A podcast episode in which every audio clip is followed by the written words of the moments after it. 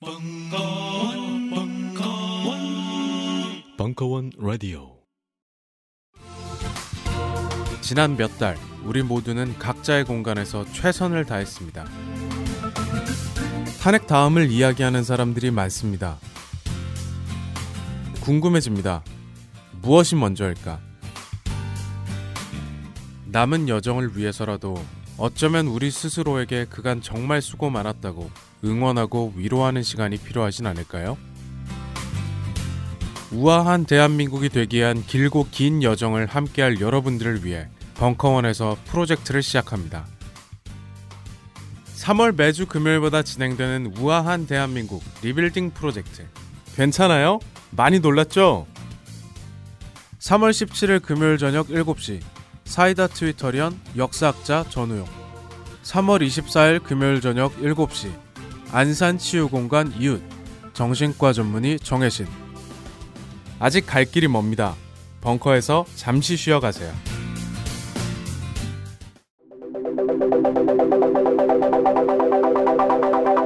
안녕하십니까 대중문화평론가 강헌입니다.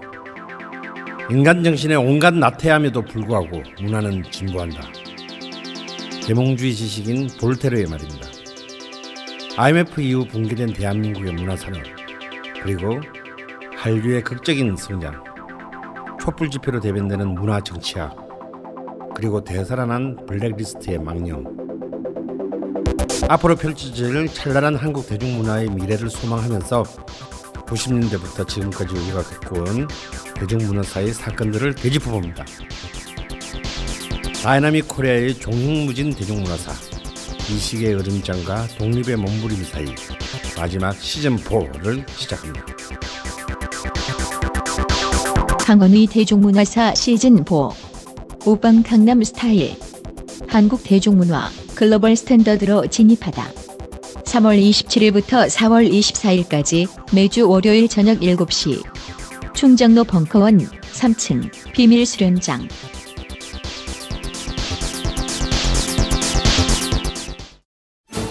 정윤수 사부의 스포츠와 예술로 떠나는 유럽 도시 여행. 그 다섯 번째, 여섯 번째 도시. 빈과 바르셀로나. 2017년 2월 14일 강연. 일부. 네, 안녕하세요. 정윤수입니다. 그 첫 번째 화면이 지금 파리 이렇게 돼 있는데 지난 시간에 우리가 짧지만 프랑스 파리가 가지고 있는 근대적인 성격 하고 또 오늘에 있어서 파리가 어떤 격동을 겪고 있는지를 어, 살펴봤습니다. 음, 그런데 왜 이 페이지냐? 이 비슷한 격동을 겪으면서 나름대로 변화를 모색한 비엔나라는 도시가 인접해서 있는데 오늘 오스트리아 비엔나에 대해서 전반전에서 좀 하고 좀 쉬었다가 어, 좀 뜬금없지만 바르셀로나로 가서 바르셀로나 편을 이렇게 어, 준비를 했습니다. 원래 바르셀로나가 예고되어 있었는데 순서가 지금 막 뒤죽박죽이죠. 그래서 랜덤인가 보다 이렇게 그날 어, 아, A라는 도시를 하겠지 하고 왔는데 C를 하고 있고 막 이렇게 좀 어, 섞여서 그런데 여기서 하나 더이 양해 말씀을 좀 드려야 되는데 그 우리가 2월 28일까지 어, 예고가 돼 있는데 마지막 주에 그 불가피하게 하지 못하는 사정이 좀 생겨가지고 오늘하고 다음 주가 마무리가 될 것 같습니다. 순전히 제 개인적인 사정이고 그날 어, 이 원래 예고 아, 약속이 돼 있었던 걸 까맣게 잊고 지금 이, 이걸 하고 있다가 지지난 주에 설 연휴에도 바로 하는 줄 알고 이렇게 잡았던 건데 거기에 막 빠킹이 나서 도저히 조절을 할 수가 없는 어, 상황이 돼서 다들 표정을 보니까 상관없어. 이런 표정이라서. 아 이거 마지못해 와줬어. 근데 뭐 세 번씩이나 하려 그래. 이런 것 같아가지고. 아좀 섭섭한데요. 하여튼 저 혼자 섭섭하고 그 농담으로 농담으로 지금 빨리 분위기를 좀 바꾸는데 이건 어쨌든 죄송하죠 왜냐하면 어 뭐 다 그렇지는 않으시더라도 다들 일정을 갖고 있고 아, 이걸 화요일 날 저녁에 들어야 되겠다 해서 그날 다른 약속을 안 하셨었던 분도 계실 텐데 그런 점까지 생각하면 너무 어, 좀 죄송스럽다. 그래서 막 남아 있는 도시들을 막 압축하고 해서 오늘 비엔나와 바르셀로나를 그야말로 주마간산이라 그러는데 말 타고 막 가면서 보는 정도가 아니라 KTX 속도로 와시 비엔 야 빨빨 막 지나가는 그런 우가 좀 걱정이 되긴 합니다만 어 뭐 이거를 한 번을 하든 열 번을 하든 우리가 현지에 있지 않는 이상 간접적으로 이렇게 보는 것은 어쨌든 한계가 있을 것 같습니다. 그래서 컨셉을 분명히 하게 해서 음, 오스트리아 비엔나는 요즘은 안 그럴 수도 있지만 비엔나라는 도시를 이해하기 위한 비엔나라는 도시의 가장 그 강한 인상과 역사성을 가지고 있는 구스타프 말러라는 사람의 음악 세계를 앞뒤로 좀 배치해 가면서 한 예술가를 통해서 한 도시를 생, 어, 한 도시의 흥망성쇠를 한번 살펴보고 바르셀로나로 가서는 뭐 파블로 카잘스나 수많은 사람들이 있겠지만 바르셀로나 FC라는 축구팀과 연관해서 어, 살펴볼까 이렇게 생각합니다. 자 지난 시간을 약간 복기해 보면 어수선하고 복잡했던 프랑스 파리라는 도시가 어쨌든 1850, 60년대 획기적인 도시 변천 과정, 직선화, 중세형 성체 도시가 아니라 근대적인 교통과 인적, 물적 자원들의 원활한 어, 화, 어, 활발한 그런 어, 물류를 대대적으로 개편하고 도시 근대적 도시에 필요한 행정적인 요소, 치안적인 요소, 위생적인 요소 이런 것들을 급변할 수밖에 없는 시대적 요청 더하기 에, 파리 제2 제정의 나폴레옹 3세라는 사람의 중앙 집권적 왕권 강화의 어떤 그 도시적인 시각화 뭐 이런 요소들이 막 결합되면서 어, 이와 같은 파리가 탄생했다라고 말씀을 어, 드렸습니다. 어, 거기에 우리 지난주에 주로 살펴본 것이 이제 에펠탑 뭐 이런 상징적인 요소들이었었는데 그것이 이렇게 건립되고 근대적인 도시가 생겨나고 이 근대적인 도시에서 사람들은 두리번거리면서 구경하는 도시를 산책하고 도시를 소비하고 도시를 판타스마고리아 그야말로 구경거리로 삼지 않으면은 어, 즐거움이 없을 뿐더러 도시적인 쾌락이 없을 뿐더러 도시조차도 그러한 것이 있을 때에만 도시가 발전한다고 여겨지는 그런 그, 어, 파리를 시범적으로 해서 대부분의 도시들이에요. 오늘날에 이르기까지 도시는 늘 변해야 되고 늘 새로운 구경거리를 제시해야만 생존하는 그런 구조 안에 놓이게 되었음을 이 그림 하나로 충분히 볼 수가 있었습니다. 그래서 마침내 도시를 두리번거리고 산책하고 부유하고 또 돌고 어, 지난 시간에 말씀드렸던 것처럼 어, 서로 아무런 연관성이 없어 보이는 사람들이 화면에 등장하는 과거에 뭐 알타미라부터 적어도 신고전주의, 앵그르 이런 그림들까지 또는 자크 루이 다비드의 그 프랑스 혁명기를 다룬 그림들 있죠. 이 그림이 나오기 한 70년 전의 그림인데 거기에 보면 테니스 코트의 서약이라고 해서 많은 군중들이 몰려 있고 사람들이 막 몰려서 혁명에 대한 뭐 이렇게 서로의 발언을 하고 하는 어마어마한 인물화가 있습니다. 그 중에 화면 뒤로 뭉개져 있는 다수의 사람들은 사실 누군지 알아보기 어려울 정도로 그냥 누가 모였다 이 정도인데 화면 앞에는 좌에서 오른쪽으로 아, 분명히 누군지 알아볼 수 있는 사람들이 쫙 나열되어 있고 그 화면 위로 가면 그 베르사 어, 그 베르사유 궁의 그아 저 파리 궁정에 그 어, 루이 16세가 있었던 궁정의 테니스 코트의 크기가 굉장히 높아서 위에 막 난간에 매달려 있는 사람들도 있어요. 근데 그 사람들은 적어도 이들도 우리식으로 얘기하면 토요일 날 오후에 종로나 뭐 웨스턴돔이나 타임스퀘어 놀러 나온 것은 틀림없겠지만 그런 어떤 일상적 목적을 위해서 테니스 코트에 모여 있는 건 아니거든요. 거기 잘못 모였던 죽을 수도 있는데 특정한 목적을 위해서 반드시 모여 있는 사람들을 집단 군중화로 그린 것이 그 당시까지의 패턴이었다. 최후의 만찬. 의미 없는 사람 한 명도 없거든요. 다 어떤 의미를 갖고 동질성, 동일한 어떤 목표나 동기에 의하여 모여 있는데 그 테니스 코트의 서약에 백수십 명이 그려져 있지만 그래서 얼굴을 확인할 수 있는 앞에 열댓 명과 막 붙어 있는 열댓 명은 당시에 다 누군지 아는 사람들입니다. 이를테면 파리 시장도 있고요. 파리 주교도 있고 앉아 그 그림 속에 앉아 있는 사람들은 화학자 라부아지에라는 화학자도 앉아 있고 어 그 화면에 저 위쪽으로 올라가면 아 화면 아래쪽에서 막 자기 그 옵섬을 막 풀어헤치면서 나에게도 발언권을 달라고 막 외치는 사람은 프랑스 혁명의 유명한 정치가였던 로베스 피에르라는 사람이거든요. 그리고 저 위로 가면 어 애들 꼬마들이 와가지고 막 구경하고 있어요. 걔는 아버지 손에 이끌려서 하는데 아버지는 거기서 뭐 하고 있냐면 그 기둥에다가 종이를 놓고 지금 밑에서 벌어지고 있는 정치적 사건을 메모를 하고 있어요. 아버지 손에 예, 끌려온 애들인데 이 아버지인가 하여튼 이 사람은 누구냐 하면 어, 예전에 그 김영하라는 소설가가 있으신데 그분의 초기작 중에 나는 나를 파괴할 권리가 있다라는 소설이 있었고 그 소설 표지가 어떤 사람이 욕조에서 죽어서 이렇게 있는 어, 유명한 그림이 있죠. 그 그림이 누구냐 하면 바로 그 자크 루이 다비드가 그렸던 프랑스 혁명기의 중요 인물 장폴 마라라는 사람이거든요. 그 장폴 마라가 그때까지는 저널리스트였기 때문에 밑에 못 가는 거고 저 위에서 현장을 막 기록하고 있는 거예요.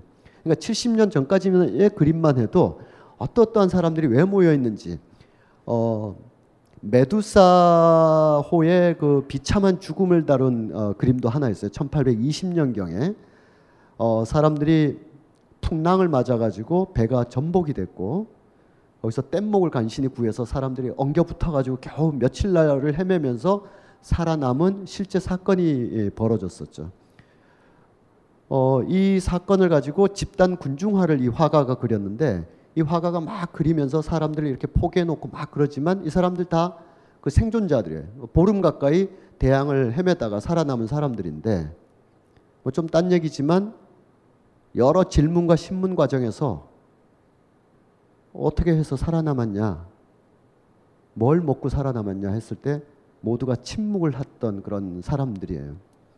먹을 게 하나도 없는데 어쨌든 보름을 살아남았는데 어 인육을 어떻게 했다 이런 그 저 추론을 막 질문을 하니까 대답을 못했던 그 유명한 사건이 있는데 거기에 막 엎어져 있단 말이죠. 어쨌든 같은 사건에 맹, 어, 연관 연관돼 있고 이 화가는 어 거기 가본 적은 없죠. 자기가 생존자가 아니라 신문 기사를 보고 쓰는 거니까. 그러니까 이거를 어떻게 좀 표현을 해야 되겠는데 자기를 따르는 후배나 제자들을 화실에 다 모아놓고 포개 놓죠. 포개 놔가지고 야 똑바로 누워 있어 해서 막 그렸는데 그때 포개져 있었던 사람이 누구냐 하면 그 선배 형네 그 그림 그린다고 해서 형 요즘 뭐해 해서 왔다가 야 너도 엎어져 있어 해서 엎어져 있던 사람이 들라크루아라는 사람이에요. 이 들라크루아가 바로 이 그림의 영향을 받아서 10여 년 후에 1830년대에 우리가 너무나 잘 아는 그리고 지난주에도 한번 봤었던 민중을 이끄는 자유의 여신이라는 프랑스 혁명의 유명한 그림 있지 않습니까?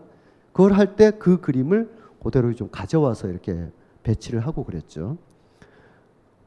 어쨌든 이런 다양한 이야기들, 베르메리의 델프트라는 네덜란드의 작은 마을에서 벌어지는 이야기들 다 아는 사람들이에요. 서로 연관이 있어요.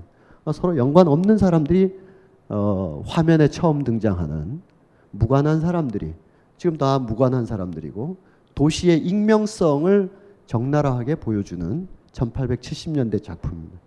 이런 작품은 어, 사진의 영향을 받아서 화면을 굉장히 자유롭게 뽀개서 어, 인물들이 마치 사진을 스냅 사진을 찍었을 때 거리의 클라우드 군중을 우리가 통제하지 못하는 것처럼 충분히 통제가 가능한 화가도 일부러 통제 안 된 것처럼 그리기 시작했다. 사진과 회화가 이제 막 경쟁하고 서로 영향을 주고받는 이게 19세기 말의 에, 과정이었고 이 과정을 거치면서 어, 익명성이라는 것에 대한 도시 문화의 강조나 재평가가 이루어지기 시작해요. 오늘날의 익명성은 조금 안 좋은 뜻으로 많이 쓰이지만 19세기 중후반에 익명성이 없었다면 도시에 그토록 많은 사람들이 모여들었겠는가. 그리고 익명성, 찰나, 한순간의 만남과 스침도 어쩌면 폐쇄적인 지옥일 수도 있는 마을 공동체보다 훨씬 더 애틋하고 아련한 인간적 관계나 사랑을 남겨준다라는 유명한 시가 보들레르의 이 어, 시라고 할 수가 있겠습니다. 어, 번역은 뭐 여러 번역들이 있는데 음, 다른 번역 제가 불어를 몰라서 다른 번역이 저로서는 더 오래 전부터 읽어와서 그게 좀더 어, 이렇게 기억에 오래돼서 그런지 익숙한데 어, 황현산 선생님의 번역을 여기다 놨습니다. 뭐 자, 누가 잘했다 못했다가 아니라 이렇게도 번역할 수 있구나. 어, 더 나은 번역이라는 평가도 많고요. 자 파리의 길거리는 온, 온통 소음이 막. 그런데 갑자기 장중한 고통에 쌓여 있는 어떤 여인이 싹 지나가는데 막 그냥 지나가면 지나갈 것이지 치맛자락을 막 살풋이 들고 막 지나가서 그걸로 이미 마음의 어떤 그 스파크가 일어난 거예요. 어, 어를 빼는 감미로움, 애를 태우는 쾌락을 느꼈다. 한 줄기 번개불과도 같은. 그러나 그 다음 뭐 쫓아가서 전번 따고 이러는 건 좀 그렇잖아요. 그냥 그런가 보다 하고 사는 게 도시지 뭐 줄줄거리 돌아, 돌아, 돌아다니고 말이야 명함 주고 이건 뭐 인간으로서 할 수 없는 행동이죠. 예, 이분도 그러셨나 봐요. 그냥 한순간 그렇게 보고 마는 것이죠. 어, 영원에서 밖에는 이 한순간이 영원이 돼서 그 영원이라는 밀봉된 시간 안에서만 그대를 볼 뿐 그냥 한순간 종적 없이 다 사라지고 그대가 간 곳을 나도 모르고 내가 가는 곳을 그대 또한 알지 못하니 그러나 우리는 그 한순간 나는 사랑했었다 이런 시가 있어요. 이게 한편으로는 연애시 잘 쓰여진 연애시일 수도 있지만 이것이 모두가 서로 한두 달에만 건너면 다 아는 관계에 있는 중세적인 마을 공동체에서는 있을 수 없는 일이죠. 이건 도시에서만 도시에서만 누가 누군지 모르는 서로 잘 모르는 이런 풍경에서만 나올 수 있는 어, 시가 돼요. 이 이후의 감수성 오늘날에도 오늘 혹시 지하철이나 버스 타고 오시면서 애를 태우는 감미로움 뭐 이런 거 없으셨나요? 만약 있었다 치더라도 어떡하겠어요? 쫓아가요? 그러지 않잖아요. 그냥 그렇게 또이 어, 도시의 기나긴 순간들이 에, 영화 필름처럼 사라지면서 하루하루가 어, 있는 거죠. 이 그러면서 인간의 욕망의 발견 또는 재발견이라는 말을 쓸 수가 있습니다. 잘. 여기서 욕망, 뭐 발견 이러면 일단 남녀 간의 어떤 사랑의 감정을 먼저 떠올릴 수가 있겠지만 그것뿐만 아니라 다양한 뭐 부나 사회적 명예나 어, 우리가 뭔가 갈망하는 좀 더 본능에 가까운 뭐 먹는 것, 잠자고 싶은 것뿐만 아니라 사회적인 행위를 통해서 얻을 수 있고자 하는 모든 것들을 총칭하여 욕망이라고 하면 그것을 표현하는 것. 그러니까 인간이 갑자기 없던 욕망이 알게 된 게 아니라 이전에도 있었지만 이전과는 다르게 표현되기 시작했다. 어떻게 보다 더 직접적으로 표현되기 시작했다.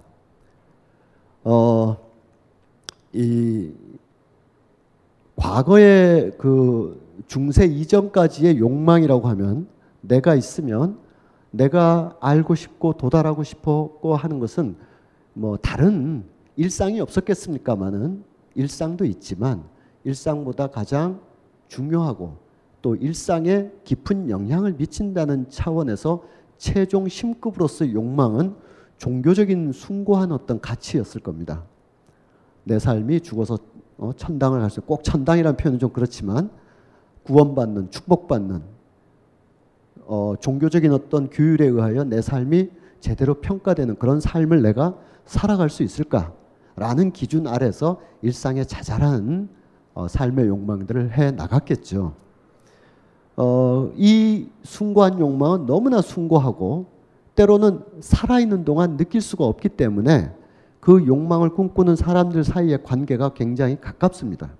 다시 말씀드리면 내가 어떤 것을 욕망한다고 하면 진공 상태에서 갑자기 뭐를 물론 배고프다 밥 먹어야지 졸립다 자야지 이런 거는 제외해 놓고 사회적 행위를 통해서 얻고자 하는 욕망은 반드시 경쟁자 내지는 촉진자 유발자 커뮤니케이터가 존재하게 되죠 너라는 존재 그래서 나와 나와 너가 서로 협력도 하고 긴장도 하고 때로는 싸움도 해가면서 어떤 욕망을 알게 되고 도달해 가는 과정이 이제 있는데 이, 이 프레임을 만약에 어, 이 친구가 너가 없다면 이 욕망이 이쯤에 있을 겁니다. 쉽게 차지할 수 있거나 만약에 뭐 우리 다 안 해봤지만 전교 1등이라고 치면 전교 2등이나 3등이 없으면 경쟁자 없으면 전교 1등이 여기에 도달하는 거 쉽겠죠. 그래서 이 욕망은 이쯤에 있을 텐데 경쟁자가 있으니까 서로 막 어, 밤새고 막 해가면서 여기에 도달하기가 어려운 거죠.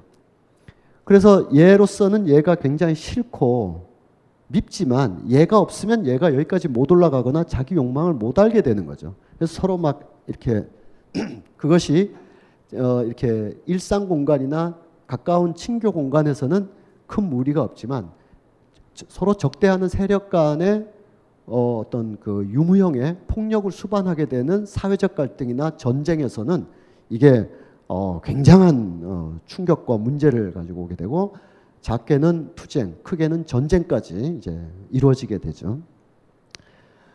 다시 이게 좁혀보면 하여튼 중세 전에의 목적은 너무나 숭고했기 때문에 나도 잘 모르고 너도 잘 모르고 우리 같이 기도하자 뭐 이런 차원이라고 할 수가 있겠습니다. 그리고 1400년대 중엽에 어, 15세기 중엽에 구텐베르크가 어, 인쇄술을 확장, 금속알자를 확장하기 전 단계에서는 어, 이 종교적인 것을 일상적으로 읽고 논의하고 이렇게 할 수 있는 층이 매우 제한되어 있었기 때문에 그렇, 그 풀에 그 엘리트 종교 엘리트 풀에 속하지 않는 일반 사람들로서는 이 숭고한 욕망에 도달하는 과정이 서로 협력하고 기도하고 마음을 나누는 것에 가까웠죠. 근대로 오면 어떻게 되냐면 그 욕망이 죽어서 어딜 간다, 구원한다 이렇게 아주 창대한 것보다는 내가 도시에 나가서 큰 돈을 번다라든지 어, 신분을 신분 상승을 할 수 있는 신분 상승할 수 있는 어떤 강한 에토스를 갖게 됩니다. 그렇게 될 때는 점점 가까이 앉아서 기도하던 그 사이가 멀어져요. 이 마치 지하철에 자리 하나 나는데 둘이 쓱 쳐다보는 것처럼 쭉 멀어지게 되죠. 아까 두 가지 이유로 종교적인 힘이 압도적이었다, 문맹자가 많았다, 활자 나오기 전에 교양 교육이 없었다 등등 때문에 이때를 지배했던 예술 양식은 주로 시였습니다. 시. 그런데 이제는 교육도 조금 많이 이루어지게 되고 17세기 이후부터 계몽주의와 일반 교육의 확산으로 인해서 웬만한 아이들은 어, 학교를 가야 된다라는 게 이제 상식적으로 되면서 18, 19세기 되면서 사람들은 최소한 우리로 치면 고등학교는 마치고 사회로 나오게 됩니다. 그 고등학교 과정 속에서 이미 신체적으로나 정신적으로 굉장히 성숙했기 때문에 내가 사회에 나가서 무엇 할까에 대한 다양한 텍스트도 읽고 고민도 하고 막 그러죠. 젊은 베르테르의 슬픔도 벌써 베스트셀러가 되고 막 이렇게 되면서 자기를 둘러싼 인간적 감정에 대한 아주 디테일한 묘사를 원하게 되고 따라서 18, 19세기는 소설의 시대가 쫙 열리게 됩니다. 그리고 이 소설의 주인공들은 400여 년 전에 돈키호테, 라만차의 돈키호테와 같은 그 시대를 풍운하처럼 돌아다니거나 한 4, 500년 전에 라블레의 그 카르팅기아처럼 막 폭식과 거인들이 막 세상을 풍자하는 이런 것이 아니라 이제 19세기 초엽 이렇게 되면 줄리앙 솔레리라는 청년이 신분 상승을 위해서 프랑스 귀족 사회에 막 뛰어드는 블라비처럼 뛰어드는 아니면 라스콜리니코프라는 이 러시아의 청년이 도끼 한 자루를 들고 이 도시의 어, 파괴된 양상에 대해서 도끼 한 자루로 응징을 하기 위해서 전당포로 막 걸어가고 있는 이런 19세기 산업 도시의 생생한 욕망의 어떤 갈등들이 이제 묘사가 돼야 되죠. 그러려면 영웅 시가로는 그런 거 다 묘사 못 하거든요. 이 3인칭 전지적 작가 시점이 19세기에 나오게 되는 거죠. 그러다가 점점 19세기 말 20세기가 되면 어, 내가 갖고자 하는, 내가 차지하고자 하는 세속의 욕망은 있지만 그러나 이 세상의 자본주의 고도의 발달과 팽팽해진 도시 문화의 비인간적인 요소들에 의하여 내가 도달하고자 하는 욕망의 헛됨과 내 자신에서 내 자신만큼 클리어하다고 여겼는데 내 안에 내가 너무 많은 거예요.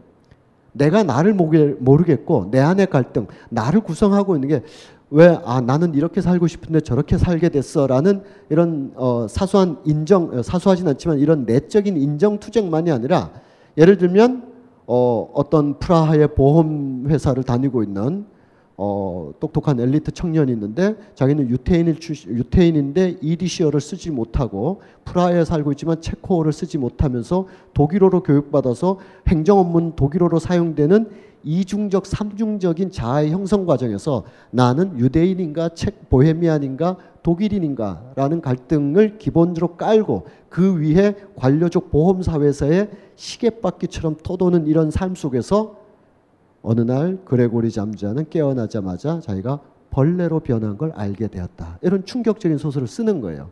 카프카라는 사람이. 그러니까 자기를 알고 싶은 거죠. 그러니까 어, 내 꿈은 뭐지? 언제는 나 이런 막연한 어떤 어, 에세이적 자기가 아니라 여러 사회적 역사적 갈등이 뒤범벅돼 있어서 개인의 정체성을 국가적인 민족주의적인 규정만으로는 해낼 수가 없고 인종적이고 문화적이고 가족 문화적인 여러 요소를 다양하게 보면 내 안에 너무 많은 내가 있어서 얘와 얘가 싸우고 있지 나를 갈등하게 하고 긴장하게 하는 other 타자는 너는 외부에 있는 게 아니라 내 안에 있다라는 걸 점점 알게 되는 과정을 거치게 됩니다. 그러면서 내가 도달하고 싶어 하는 곳은 바로 나예요, 또.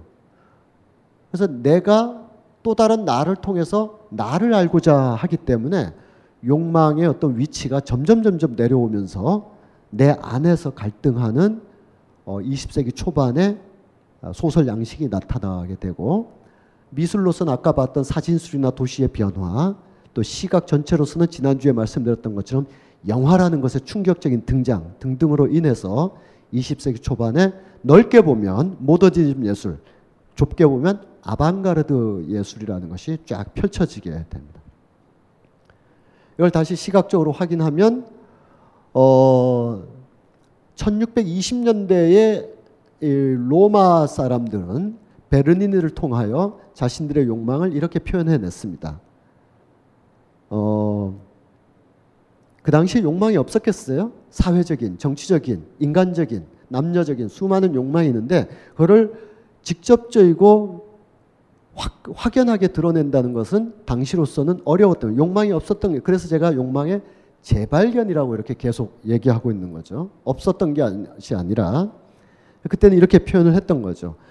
어, 신성성을 거스리지 않고 종교적인 어떤 광의로운 순간들을 표현하되 그 종교적인 어떤 표면적인 목적과 신성성을 해치지 않으면서 인간이 느낄 수 있는 강렬한 어떤 감정 상태를 동시에 표현하는 것까지 와 있는 것이 바로 그 시대의 베르니니라는 사람의 작품이라고 할 수가 있겠습니다. 그런데 한 250년쯤 지나서 19세기 중엽의 화가들로서는 이렇게 어떤 성경 속의 이야기나 성서 위인들 신화의 이야기, 제우스의 무슨 납치, 막 이런 것을 통해서 인간이 겪게 되는 희노애락, 애호욕의 감정을 표현할 필요가 없이 이젠 직접적으로 표현하는 거죠. 굳이 다른 대상물을 통해서 표현한다기보다는 내가 나를 혹은 뭐 서로가 서로 인간적인 어떤 표정과 어, 이런 걸 통해서 자기 자신을 어, 보고자 하는 모습. 그래서 어, 이 베르니니의 이 조각 이 조각 작품이나 제 생각에는 뭐 여러 근거를 더 제시해야 되겠지만 시간 관계상 베르니니의 이 조각 작품이나 이 조각 프랭크 딕시라는 사람의 이 회화 작품은 사실은 스스로의 내면, 스스로의 어떤 인, 인지적 성, 성향을 들여다보고 하고 표현하고 재현하고 싶어하는 바로크 시대와 이 인상파 시대의 서로 다름인 것이지 내적인 본질은 동일하다. 이건 종교 작품이고 이건 세속 작품이다. 이렇게 봐서는 곤란하다. 분류나 그렇게 할 수 있는 것이지 이 안에 깔려 있는 내용은 각 표현의 방식만 다를 뿐 당대인들마다 저마다의 어, 이 사회적 욕망의 표현 방식의 다름일 뿐이다 이렇게 봅니다. 어, 구스타프 말러의 5번 교향곡 같은 걸 들어보면 충분히 그런 어, 걸 느낄 수 있는데 천천히 더 말씀을 드리죠. 여기 나와 있는 카프카, 울프, 또 제임스 조이스, 어, 조셉 콘네드 이런 등등의 사람들이 왜 세기말 세기 초에 왜 일제히 등장해가지고 기존의 스탕달이나 발자크나 도스토옙스키와는 다른 작품의 성향들이 나오게 됐는가? 여기에 뭐 마르셀 프루스트의 그 어, 마들렌인가 뭐 과자 하나 집다가 갑자기 과거로 확 가버리는 것까지 들어오면 끝도 없죠. 그래서 3인칭 전지적 3인칭 작가 시점이라는 것이 지금도 많이 쓰여지지만 그걸 뛰어넘는 그 1인칭 또는 누가 누가 화자인지 알 수도 없는 이야기들이 막 나오는 것은 이런 급변의 어, 모더니티의 시대를 반영하고 있다고 봐야 될 겁니다. 그런데 그것이 단지 모더니티만을 반영하는 것이 아니라 어, 이 그동안에 19세기까지 쭉 밀고 왔던 서유럽, 특히 이 유, 서유럽의 팽창적 제국주의의 본질이 무엇인가까지도 이제 캐묻게 되는 어, 조셉 콘레드의 암흑의 핵심에 보면 아프리카의 콩고강 기슭까지 가게 된 네덜란드와 영국의 선원들이 보게 된 강변의 흑인들에 대한 묘사입니다. 저 굶주림의 마성, 포악함. 그런데 쫙 읽어가다 보면 도대체 우리가 과연 제국이라는 이름으로 밀어붙이고 있는 압도적인 이 모던의 기관차가 폭력과 파괴 양상으로 치닫고 있는 건 아닌가. 오히려 우리 안에 공포가 내장되어 있다. 이런 것을 깨달아가는 과정. 그것을 가장 잘 표현하기 위한 방식으로서의 기존 화법에 버리기. 왜냐하면 이 소설은 지금 말하는 투로 막 쓰여 있잖아요. 아, 그랬던 거야. 그랬지. 그날 밤에 우린 이랬었어. 이 소설 전체가 대화체거든요. 배 런던 템, 어, 템스강에 서가 앉아가지고 야, 예, 자네들 내 얘기 좀 들어볼래 하면서 계속 중얼거리는 방식으로 표현하면 훨씬 더 내면의 욕망뿐만 아니라 제국의 본질까지 훨씬 더 날카롭고 자연스럽게 묘파해 낼 수 있기 때문에 즉 내용과 형식이 이렇게 급변해 오게 된 거죠.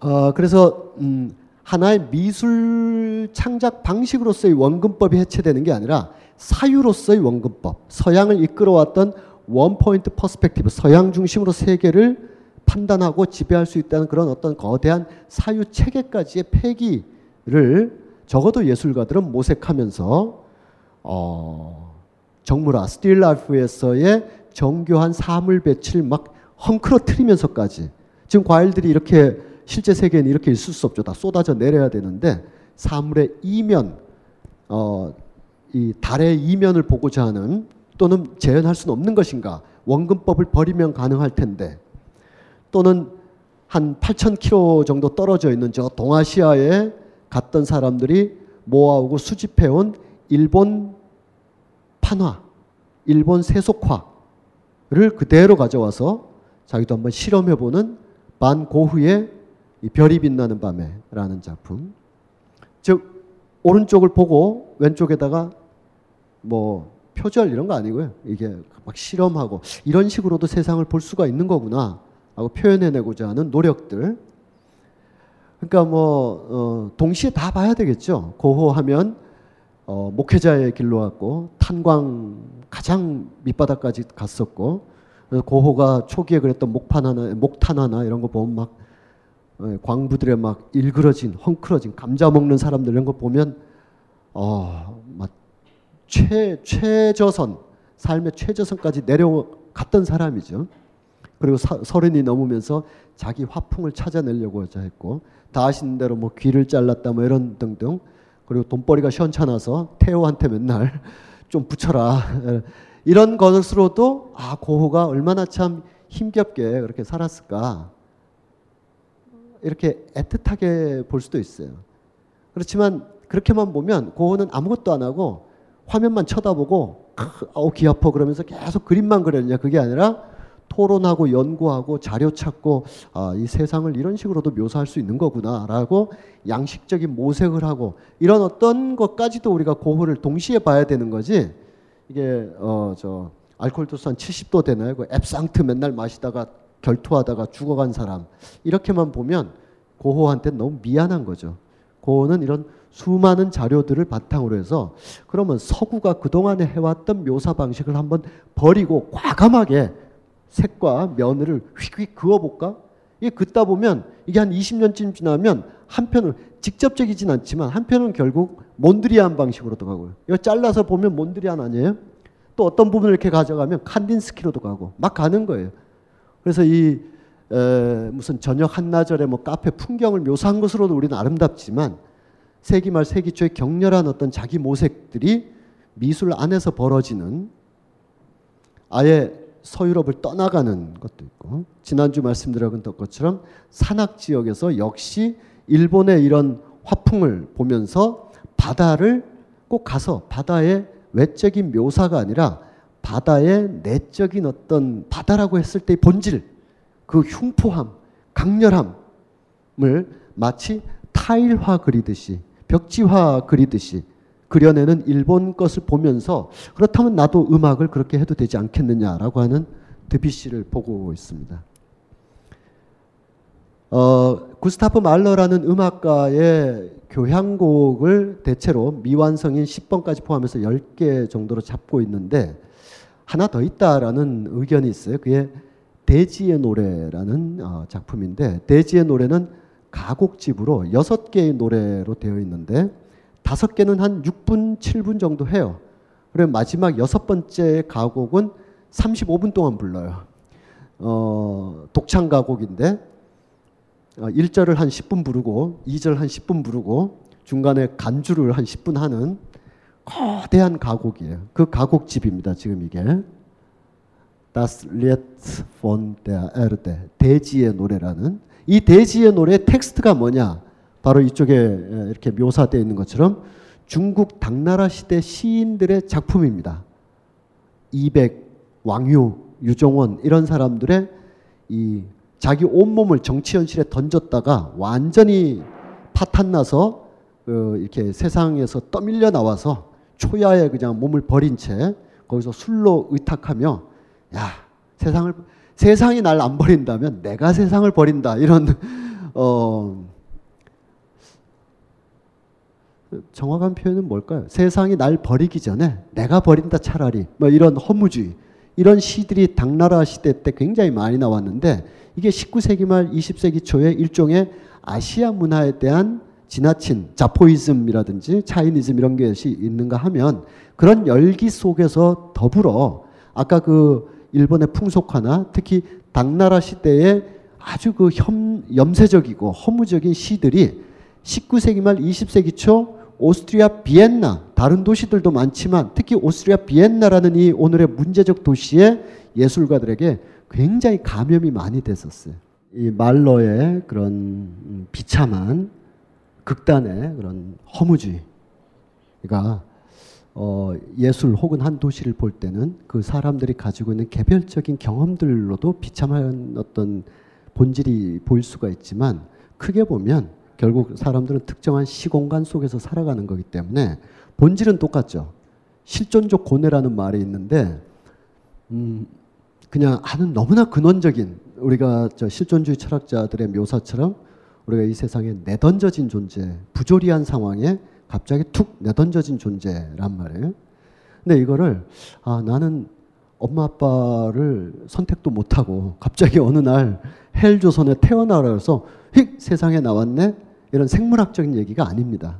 그런 것이 아니고 인간은 뭐 그런 우연적으로 여기저기서 태어나는 것까지 다 예, 철학적으로 규명한다면은 철학이 지나치게 할 일 없이 많이 얘기를 하는 거죠. 사람은 여기저기서 어, 비유하자면 신의 의도에 따라 뭐 덴마크나 네덜란드에서 태어날 사람도 필요하지만 헬조선에도 좀 태어나 줘야 되거든요.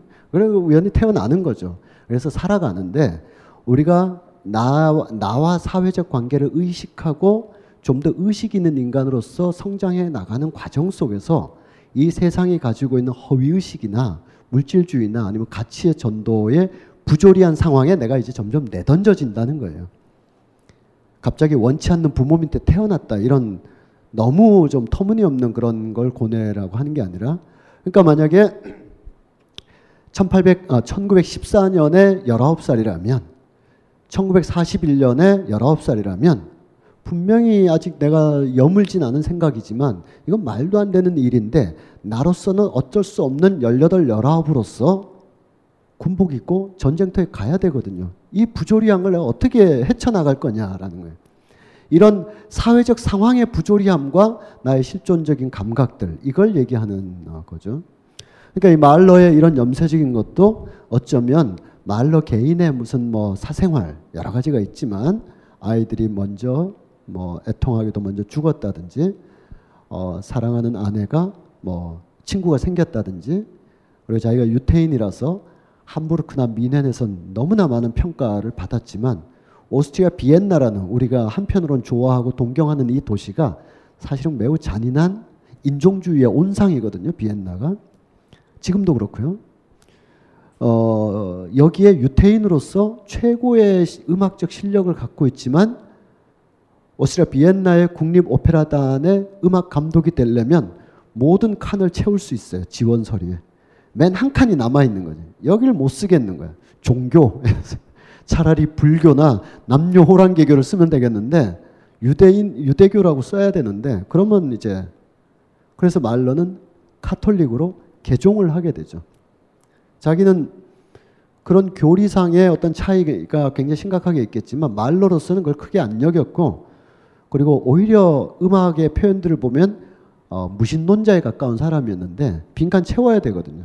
빈칸을 개종을 하고 미사 그 뭐죠 세례 미사를 보고 바꿔서 유- 비엔나에 입성을 해야 됐던 그런 비엔나만의 독특한 시대적 상황이 이러한 어떤 음악을 만들어냈다. 그러면 비엔나가 어땠길래? 비엔나의 역사, 오스트리아 비엔나 그러면 지금 요만한 나라인데 영세 중립국 해서 우리 옛날에 세상 물정 잘 모르고 그럴 때는 우리 또 사회 선생님이나 이런 분들께서 아 우리는 중립국을 선포해 가지고 스위스나 오스트리아처럼 중립국이 되면 남북 관계의 4대 열강소 요소가 살아남는 길이야. 막 이런 말씀도 듣고 했는데 그럼 우리는 언제 중립국 되나 막 그런 생각도 하고 그랬는데 이게 그 뭐꼭 그 꼭 그런 건 아닐 것 같고 또 오스트리아와 스위스가 다르고 오스트리아가 중립국 된 건 또 다른 문제죠. 스위스는 차라리 그럴 수 있다고 봐요. 크게 강하지 않았고 약했고 그러나 오스트리아는 오래된 하합스부르크 왕가가 600년 가량을 다스리다가 1차 세계 대전과 더불어 왕가가 폐위되면서 제국도 절단나면서 니들 무슨 제국 그런 헛소리 하지 말고 중립국 또는 영세중 어, 조그맣게 지리가 이렇게 제약이 돼 버린 겁니다. 뭐 여러 가지 얘기가 써 있지만 쌍두 독수리 이- 오- 이- 이때는 이제 19세기 내외 일로 오스트리아 헝가리 이중 제국이라 그랬어요. 한편으로 오스트리아와 연관되어 있는 수많은 어, 이 합스부르크 오스트리아 대제국의 가장 전성기 시절을 1780년경에 마리아 테레지아라는 여자 황제가 계셨는데 여왕 그분이 그 옛날에 베르사유의 장미라는 수업 시간 때 밑에서 이렇게 몰려보는 만화책에 보면 굉장히 후덕하고 인자한 할머니처럼 나오는 분이 있었어요. 그분이 이제 그 마리 앙뚜아네트의 할머니가 되시는 분인데 어, 이 마리아 테레지아 여왕이 만약에 저기서 지금 어, 의전 때문에 들어오고 계시다. 그러면 뭐 대통령께서 입장하십니다라든지 뭐 이렇게 말을 해야 되잖아요. 그럼 저 사람은 저 운동장에서 올 때부터 읽어야 돼요. 네덜란드 뭐뭐의 뭐 병경 120이며 뭐 에스파니아 왕손의 뭐시며 계속 읽는 통치하는 나라들의 이름들입니다.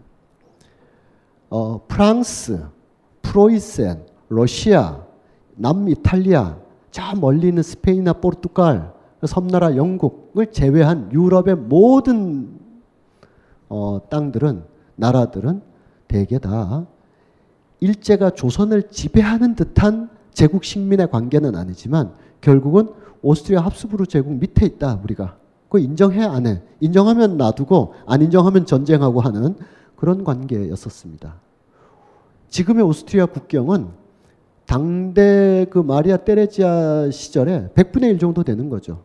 저 덴마크까지 거기에 다들 왕들이 있지만 이 왕들이 떠받드는 황제는 오스트리아 왕이었던 거죠. 마치 중국의 천자가 있고 제후의 나라들이 조선까지 포함해서 막 있었던 중국인의 입장에서 보면 그랬던 오스트리아가 이제 프로이센이 그 틀을 깨기 시작하고 프랑스가 막 균열을 내고 하면서 두 차례의 전쟁, 스페인 왕위 계승 전쟁, 스페인의 왕을 어, 예로 하겠다. 이걸 반대하는 프로이센. 그래, 우리 한번 전쟁하자. 스페인 왕위 계승을 놓고 어, 오스트리아와 아, 저 프로이센이 전쟁을 1760년경에 막 하고 나중에는 어떻게 돼요? 1860년경에 또 한 번 더 전쟁을 하고 그러면서 축소 축소 축소되어가는 그렇지만 다 떼어내고 뭐, 뭐 우리가 아는 유럽의 작은 도시들 만토바 공국 뭐 뭐 다 떼어내고 결국 하나 남은 거예요. 그래서 그 하나만 가지고 오스트리아, 헝가리 이중 제국이라는 시대가 최후의 시대였어요. 그 최후의 시대 때 이제 말러라는 음악가가 비엔나로 터덕터덕 들어오고 있었습니다. 비엔나 옛날 풍경이고요. 이런 거는 그냥 생략. 슈테판 성당 모차르트가 여기서 이제 결혼식을 올렸다고 하는 모차르트 뿐이겠어요? 뭐 당대 벌렬들은 다 여기서 그랬겠죠. 어 호프부르크 왕궁 이게 저 지금은 오스트리아 그래도 그 어, 대통령제로 되어 있는데 대통령 집무실 시내 쪽에 있고 시에서 좀 어, 완전히 벗어나는 건 아니지만 쉐엔브론 궁전 이건 이제 어, 어, 역대 하프스부르크 왕가의 이제 그 많은 유허들이 남아 있는 거죠. 방이 뭐 1200개인가 뭐 어, 어떤 왕이 어제 예를 들면 1200개가 있다 치고 세보진 않았지만 그리고 뭐 여러 부속 시설을 다 포함해서 1200개라고 하면 어제 왕이 708호에 잤으면 오늘은 딴 데서 자야 되는 거예요. 뭐 602호 같은 거. 왕이 어디서 자는지 몰라야 된다. 이런 어, 것도 있고요. 또 전임 왕들이 쓰던 시설은 안 쓰고 거기에 건물을 잇대거나 뒤로 증축해 가면서 신임 왕이 쓰고 뭐 그게 뭐 5년 단임제 이게 아니라 한 왕이 하면 웬만하면 20년 이상씩 하니까 그 뭐 그럴 수 있다고. 그러면서 확대되고 커진 쉔브론 궁전. 그 뒷면에서 보는 모습이고요. 다시 시내로 가면 어, 성당이 이렇게 있고. 근데 이거보다 더 중요한 건 이 사람부터인데 오스트리아에 가면 어, 이 사람 이름을 딴 어, 광장과 거리가 이렇게 많이 있습니다. 오토 바그너. 이 바그너 하면 이제 뭐 음악가 바그너가 있지만 건축가로서의 오토 바그너라는 바로 이 사람인데 자 오스트리아 황제가 있었어요. 이제 과거에 그 우람했던 유럽을 유럽의 멱살을 쥐고 흔들던 그런 제국은 이제 쇠망해 가고 있었습니다. 어, 뿐만 아니라 그런 나라의 기운이 쇠하고 있다. 특히 그 황제한테 아주 믿을 만한 아들이 있었는데 이 아들이 황제는 아마 제 기억이 맞다면 1740년경에 황제 자리에 올라가지고 어 1차 대전이 거의 끝날 때까지 황제를 했기 때문에 이 사람은 그 실존적으로 참 그 황제로 태어나서 평생 황제였어요. 그럼 두 차례나 재위를 물려줄 기회가 있었는데 어, 한 번은 자기 아들한테 물려주려고 바로는 아니지만 이 황태자를 잘 키웠어요. 루돌프 황태자라는 사람인데 잘 컸어요. 신망이 두텁고 황제가 굉장히 근면해서 16시간 정도 근무했는데 이 황태자도 이상한 아버지 만나가지고 한 14시간은 근무하고 그랬대요. 총명하고 인문주의적이고 계몽적이고 어쩌다가 이 금수저 뭐 다이아몬드 수저 이 황제의 아들로 때 황태자니까 금이나 다이아몬드로도 표현이 안 되는군요. 하여튼 그냥 우주를 물려받으면서 태어났는데 어 오스트리아의 정치 현실이 위축되는 걸 보면서 이것을 이렇게 바꿔 나가는 과정은 프로이센에 맞서서 부국강병 이건 도저히 안 되고 문화적인 힘으로 이걸 키워놔야 된다. 그래서 많은 사람들한테 신망도 두텁고 그랬는데 두 가지 일로 어, 국민하고 황제의 뜻을 거슬렀어요. 하나는 누군가를 사랑하게 됐는데 뭐 어, 모든 사랑은 다 의미가 있고 서로 존중돼야 되지만 남편이 있는 귀부인하고 사랑을 하게 됐어요. 그게 이제 알려지고 그러면서 아니 황태자하고 아직 젊고 장가도 안 갔는데 어떤 귀족 공작의 부인과 이제 소문이 난 거죠. 그래서 이제 흠결이 하나 생겼는데 두 분이 뭐 세상이 뭐라 하든 열렬히 사랑할 수 있죠. 그래서 오스트리아 비엔나의 아주 은성한 숲에서 어, 자살했어요, 둘이서. 그래서 물려줘야 되는데 물려줄 황태자가 없어져 버린 거죠. 그래서 16시간씩 근무하던 이 프란츠 요스프 2세인가 이 사람 계속 황제를 했어요.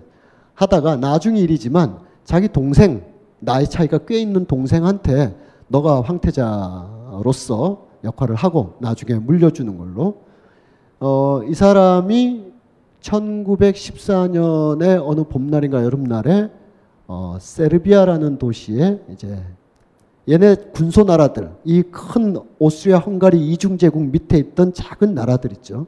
그 나라 중에 하나가 자꾸 독립운동 하려고 그러니까 그걸 순방하면서 좀 누르려고 갔다가 총격에 또 수류탄, 마차 해서 죽으면서 1차 세계대전이 일어나잖아요. 그래서 이 황제는 이걸 물려줄 기회를 어, 못 받게 되는데 하여튼 그 이 오스트리아 비엔나를 통치했던 이 황제가 어, 오토 바그너라는 건축가에게 강력한 명령을 내려서 비엔나라는 도시를 완전히 뜯어 고쳐라. 이게 조금이라도 중세적이고 조금이라도 어제의 비엔나를 보여준다 싶은 것은 다 철거해도 돼. 물론 왕궁만 빼고 어, 막 성, 성당 이런 거 말고 쭉 철거해 가면서 철거를 하다 보니까 비엔나가 원형으로 오래된 성곽부터 철거를 하게 되는 거예요. 청, 성곽. 성곽을 철거해야 파리가 그랬고 비엔나도 그랬듯이 19세기 말 근대 도시는 이 성곽이 도시 발달 확장에 장애가 되거든요. 그러니까 이거부터 쭉 없애니까 비엔나라는 도시의 원형으로 공터가 쭉 이어지게 되겠죠. 그래서 여기다가 신축 건물을 짓기 시작하는 거예요.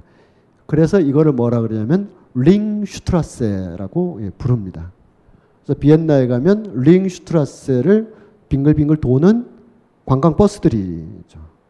그 타고 이렇게 돌면서 아, 저 건물이 그 저때, 저 건물이 저때라고 얘기하는 링슈트라세 한 바퀴 돈다라는 거예요. 그 밖에도 많은 걸 했지만 어쨌든 그런 걸 했어요. 그 대표적인 건물이 어, 우체국 보험은행인데 우체국 기능도 하고 보험 기능도 한다 이렇다기보다는 이 단어가 post 또 보험 insurance 이런 단어들이 독일어로 표현이 돼서 그렇지 사실은 중앙은행이라는 뜻입니다. 중앙 한국은행, 뭐 비엔나 은행 같이 우체국과 보험과 금융을 국가가 어, 제국이 통과를 하던 비엔나 한복판에 있는 그 건물이 이렇게 새로 지어진 거예요. 지금은 뭐 괴상망측한 건물, 저 DDP 같은 건물도 막 들어서는 시대니까 적어도 한 140년 전에, 아, 120년 전의 상상으로 돌아간다면 상당히 그, 그 당시에 고전주의적인 어떤 작품들 또는 오래된 왕궁들, 성당들이 있는 곳에 이와 같은 건물이 들어서 있는 거죠.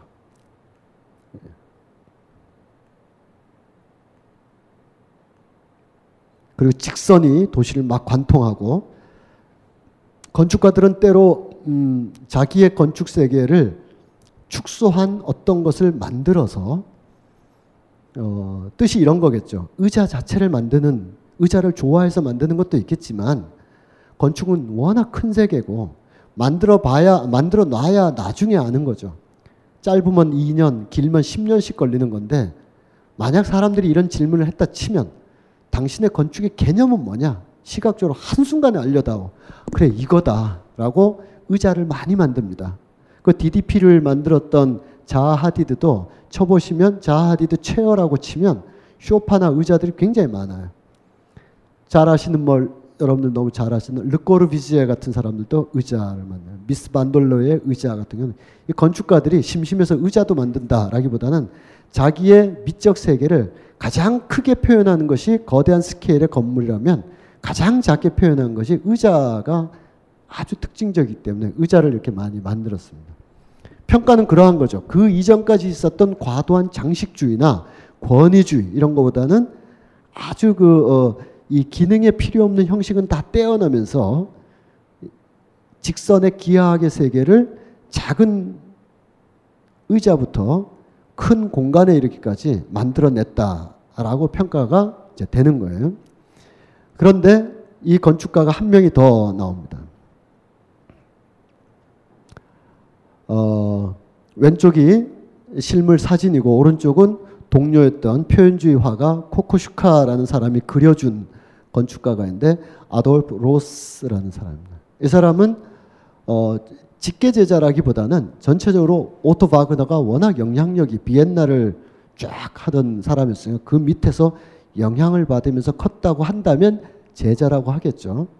우리가 뭐 다뭐 뭐 법정 스님의 제자를 자처하고 이러긴 어렵지만 어, 불교도로서 그 에세이나 어떤 말씀을 여러 번 새긴다 그러면 직접 가르치지 않아도 그 길을 가고 있다라고 봐야 되니까 이 사람도 그런 맥락이었는데 미국을 갔다 오게 돼요. 미국을 가서 시카고라는 도시를 보고 와서 아, 오토 바그너의 건축도 낡았다라고 생각을 하게 됩니다. 그래서 이 사람은 지금 이런 건물은 최근에 들어선 거고요. 어, 100년 전에 이 건물을 하나 어, 짓게 됩니다. 비엔나에 가면 어, 그냥 투어 깃발 따라가면 저긴 안 가게 돼요. 저기까지 뭐 어, 가게 되면 아마 항의 많이 할 거예요. 이게 뭔데 이 건물까지 오게 되냐. 어떤 그것이 뭐 나쁘다는 게 아니라 빨리빨리 일정을 소화해야 되니까 쉔브론도 가야 되고 슈테판도 가야 되는데 저기까지 가게 되면 좀 그럴 수 있겠죠. 그러나 다른 컨셉을 가진다면 뭐 건축이나 미술이나 음악을 통해서 비엔나의 내면을 보고자 한다면 어, 궁전만큼이나 소중한 장소가 이 커피하우스입니다. 커피하우스. 이렇게 생겼는데 어, 오늘날에 무슨 대학로나 뭐 어딘가에 그냥 서 있을 법한 건물 하나가 서 있는 거예요. 그래서 우리가 지금 저게 뭐라고 하고 이렇게 멀뚱하니 이렇게 보시는 이유가 늘 뭐 동네 다니면서 보는 건물이죠. 특히 밑에는 조금 그렇다 치더라도 저 위에 뭐 이런 데 이렇게 잘라놓고 보면 사마연립 203동 뭐 이런 거 같잖아요. 저게 뭐라고. 근데 그 당시는 안 그랬다는 거죠. 그 당시는 저런 건물이 전혀 없었고 하다못해 작은 민가도 신고전주의적인 장식이나 아르누보적인 장식이 있어야 되는 거예요. 뭔가 이렇게 막 물결 치고 막, 막 물결이 막 심하게 치면 바르셀로나에 가면 그 가우디 아저씨가 막 그러고 있었는데 이 사람은 그런 거조차도 그런 거조차도 그리고 당연히 고전주의 혹은 신고전주의의 왕립 아카데미풍의 도시 문화, 건축 문화는 스스로가 배격하면서 말하자면 제식으로 말하자면 자 19세기까지는 인정 그렇지만 20세기는 기능을 수반하지 않은 형식은 다 없애버려야 된다. 그리고 앞으로 그런 시대가 될 것이다. 라고 막 혼자서 짓기 시작한 거예요.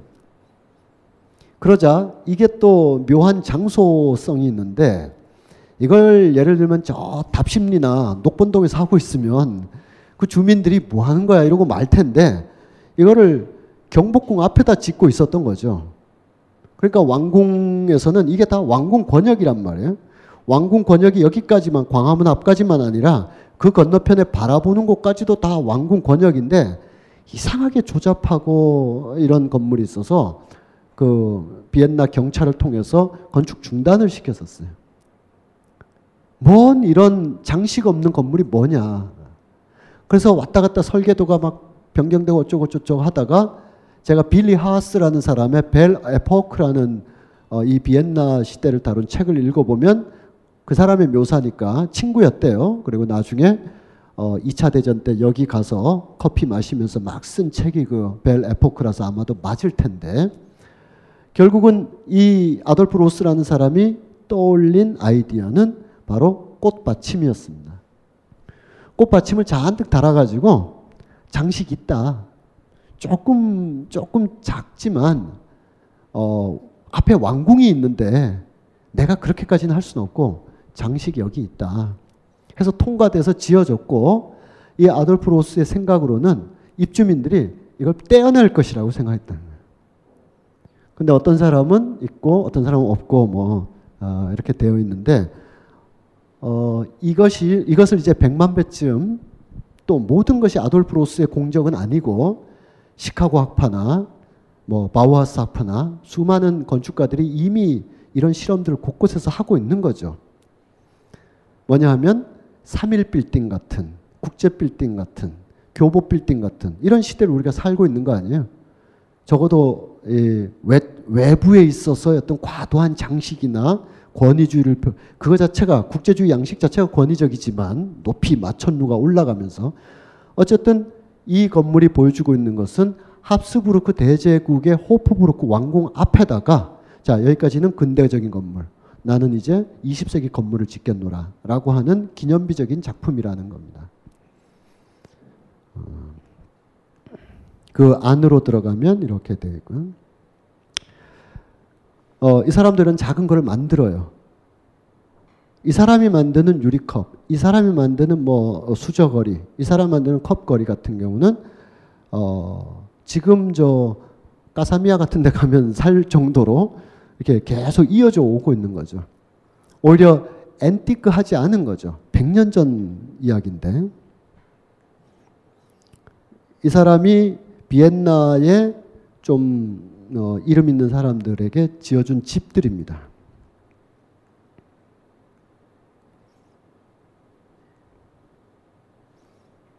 내부고 어,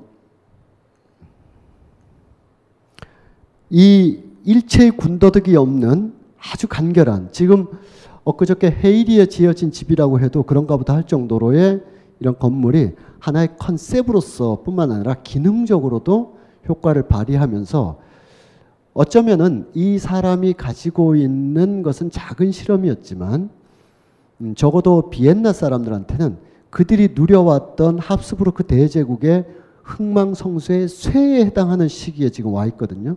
여기서 어떤 예술적인 모티베이션을 통해서 통과하려는 이 장벽, 이 터널을 통과하려는 힘과 그렇지 않고 사멸해가는 제국의 영화에 취해서 커피와 무도회와 이 당나라 시대의 허무적인 시를 읽으면서 아주 허무한 감정에 치우치고자 하는 이 두 감정, 양가 감정, 앰비밸런스 사이에서 비엔나 사람들은 한편으로 이것도 동경하고 어, 이거 미래적이다. 그래서 한편으로는 아, 까짓것 마시고 죽자. 어, 죽기 전에 마시자. 이런 어떤 양가 감정들이 1910년대 전후에 쫙 풍만해 있었다라는 거예요. 이 사람이 세상을 떠났을 때그 친지들은 아돌프 로스는 일체의 장식을 불허했다. 그래서 묘비도 아까 보셨겠지만 어, 그냥 돌공장에서 하나 그냥 가져오는 방식으로 딱 놨어요. 이 묘비와 전혀 다른 묘비를 하나 보여드리면 구스타프 클림트라는 사람의 예, 묘비가 되겠습니다. 이 글씨부터 이제 클림트 자신의 사인 뭐 꽃들은 지금 뭐 시들 수도 있겠지만 지금 현재 사진은 막 마치 그림을 어, 그림에서 나오듯이 이렇게 표현되어 있네요. 이 사람은 어, 이 비엔, 비인 분리파라고도 하고 아르누보로 하도 무슨 어, 유겐트 스틸이라고 민헨에서 넘어온 영향이기도 하고 어, 이 사람을 저를 뭐 여러 가지로 부를 수 있는 것처럼 여러분들 다 그렇듯이 이 클림트도 여러 관점에서 평가되고 불릴 수가 있는데 오늘의 관점에서는 그냥 러프하게 아르누보라고 한번 볼게요. 새로운 예술, 특히 시각, 공예, 디자인 분야에 있어서 기존의 신고주의를 벗어나는 그러니까 두 가지가 벗어났네 하나는 기하학적 추상으로 극단의 어떤 기능주의, 직선주의를 추, 주장하는 건축가들의 흐름이 있는가 하면 이들이 있죠. 이 두 그룹, 두 흐름이 서로가 서로를 어느 정도 견제하면서 동시에 협력해서 합스부르크 대제국의 때를 벗겨내면서 현대로 가려고 도약했던 모습들이 바로 세 요소가 있는 거죠. 19세기까지 유지되었던 합스부르크 대제국의 많은 건축적 요소, 궁전, 성당 등등.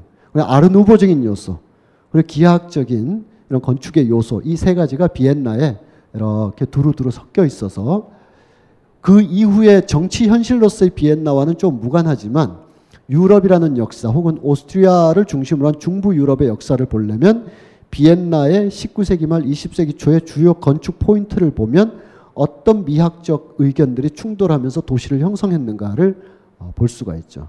그러면 클림트를 본다면 클림트는 바로 이런 그림을 그렸던 사람입니다. 어, 예술가들은 대개 고딕 시대나 고딕 후기 시대까지만 해도 성당의 벽화를 그리는 게 최고의 그 직업이었어요. 미술가에 한정해서 보면. 그들은 딴 일이 더 귀한 일이 있는데 붙잡혀 와서 벽화를 그리는 게 아니라 당대 그 지역에서 최고 그림 잘 그리는 사람들이 벽화 그리러 가는 거예요. 벽화가 가장 신성하고 돈도 어, 잘 되고 그랬습니다. 그런데 이게 르네상스기로 가면서 첨탑에 건물이 들어서고 스테인드글라스의 작품들이 막 들어서면서 벽화 그릴 자리가 좀 부족해지는 거예요. 유리 세공자들이 훨씬 더 일이 많아지고 이들은 그러면 너 다 없어져 사라졌느냐? 그게 아니고 피렌체나 밀라노를 중심으로 해서 무역을 통해서 도시를 지배하게 된 신흥 부호들, 상인들이 베네치아, 뭐 피렌체, 밀라노에 막 성장해요. 그들로 가서 그 동네 조합, 길드를 구성해요. 그럼 이 상인들이 집을 짓는다든지 도시에 축제를 한다든지 할 때 그 조합에 전화를 해가지고 야 몇 명 와서 새로 지어. 그럼 그걸 하는 게 이들이 먹고 사는 거였는데 어, 그 당시에 미대 교수가 있었고 아주 독립적인 예술가가 있는데 그들 대신 얘네들은 직공으로 그런데 불려다녔다. 이게 전혀 아니고요. 이런 사람이 없는 거죠. 이런 사람은 근대에 나타나는 거고 그 당시 최고 그림 잘 그리는 사람들이 거기에 있는 거죠. 오늘로 치면 독립예술가인 것이고 그러다가 17, 8세기에는 왕립 아카데미라는 것이 세워지게 됩니다. 절대주의 왕정기에 왕이 국산사자 은미실에 걸쳐서 학자들, 예술가들을 다 왕궁 아래에 두는 거예요. 아카데미에. 거기서 뭐 꼭 왕을 위한 그림이나 음악만이 아니라 국가 전체 지식을 발전시키는데 여기에 소속되는 게 이젠 최고의 자리가 되죠. 오늘날은 뭐예요? 대학 교수가 되거나 독립예술가로서 활동하는데 먹고 사는데 큰 어려움이 없는 이러면 이제 성공했다 세속적으로 성공했다 할 수 있겠는데 세속적으로만 그 왕립 아카데미에 다들 들어가는 게 뛰어난 미술가들의 예, 예, 그 과정이었어요. 밀레 같은 사람도 그랬고 그 왕립 아카데미를 박차고 나와서 우린 이 틀에 빠진 거 안 그려라고 하면서 프랑스의 인상파 막 나오고 그랬는데 그로부터 몇 년 후에 오스트리아 비엔나에 국립극장이 있었는데 이걸 철거하게 됐어요. 철거하게 되면서 철거하는 이 마지막 다음 날부터 만약 철거 작업을 한다면 이걸 남기기 위해서 그림을 그리라고 왕립 아카데미에서 그림 제일 잘 그리네 너가 그려 했겠죠. 그래서 클림트가 이렇게 그리기 시작한 겁니다. 이걸 그려 여러분들 그냥 쉽게 봐도 우리가 클림트 이와 같은 묘비석을 가지고 있는 사람이 그렸다라고 보기에는 굉장히 좀 올드한 어, 면모를 가지고 있죠. 게다가 여기 앉아 있는 이런 많은 사람들은 나중에 이 그림을 보고 클림트한테 다 화를 냈다고 합니다. 자기가 이런 데 있을 애가 아닌데 왜 여기 안 앉혀놓고 뒤에다 뭉개놨냐. 이 비엔나가 아주 신분 서열이 아주 복잡한 곳인데 클림트는 웬만하면 누군지 못 알아볼 정도로 막 뭉개가면서 이 오래된 건물을 그린 거죠. 자, 건물을 그리고 나서 바로 선언합니다. 나는 이제부터 이런 그림 안 그려라고. 이러고 그리는 사람 계속 있거든요. 근데 최고 잘 그렸으니까 이거 그려라 그랬겠죠. 비엔나의 최고 사람들이 다 모여 있는 걸 그릴 정도인데 나 이제부터 이런 거 안 그려. 이런 전통으로부터 나는 분리될 거야. 벗어날 거야. 라고 해서 빈 분리파라는 그룹이 생겨나게 됩니다. 여기에 모여서 어, 일하죠. 어, 이들은 이제 왕, 이 개인 왕, 인격으로서의 왕 말고 제도로서의 왕, 왕립 아카데미로서의 왕정 문화로부터 분리되는 것이죠. 왕을 싫어해서가 아니라. 왕도 야, 우리 너무 캐캐 먹었어. 왕정 문화라는 거, 궁정 문화라는 거, 왕립 아카데미라는 거 너무 굳어 있어. 좀 젊은 예술가를 좀 치고 나가야지. 그런다고 나를 암살하러 온다는 얘기는 아니니까. 그래서 얘네들이 뛰쳐나갈 때 왕이 건물 지어줘라 하고 지어준 건물입니다. 빈 분리파 건물로 역시 또 오토 바그너와 많은 작업을 했던 올브리히라는 건축가의 이름. 어, 아마 여기 있는 글은 굉장히 유명한 빈 분리파의 선언인데 새로운 형식은 당대 정신을 담아서 새롭게 뭐 그런 뜻을 가지고 어, 있습니다. 새로운 예술 형식과 새로운 시대 정신 어, 그것의 결합을 보여주고 있죠. 다 남아 있는 건물이에요. 사생활에 대해서는 패스하고 왜 하루 종일 집에서 토가를 입고 살았다 그랬는데 어, 어 대표적인 작품이죠. 이거를 이제 남녀 간의 사랑으로도 우리 뭐 충분히 볼 수 있지만 일단 기본적인 패턴은 이걸 그렸던 사람인데 다음 중 A를 그린 사람이 그린 걸로 적당한 것은 하고 B를 갖다 놓으면 사람이 잊지 못할 것 같아요. 그거는 이렇게 하려면 또 이런 어떤 스타일이 몸에 배어야 될 것 같은데 아까 그러다가 이러기가 쉽지 않을 텐데 어쨌든 여기에 그림에 있는 어떤 강렬함을 도, 이렇게 논외로 놓고 보면 도배지 같은 거예요. 원근이 거의 없는 어떤 밀착, 압착된 압화 있죠. 꽃잎을 한 몇 개월 눌러놓은 듯한 쫙 뭉개버린 어떤 그림들. 아까는 그 깊이감이 쫙 있어서 전경과 저 끝 사이가 공간감과 깊이감, depth가 느껴졌는데 이거는 거의 뭐 이 꽃을 눌러놓은 듯한 느낌을 주고 있습니다.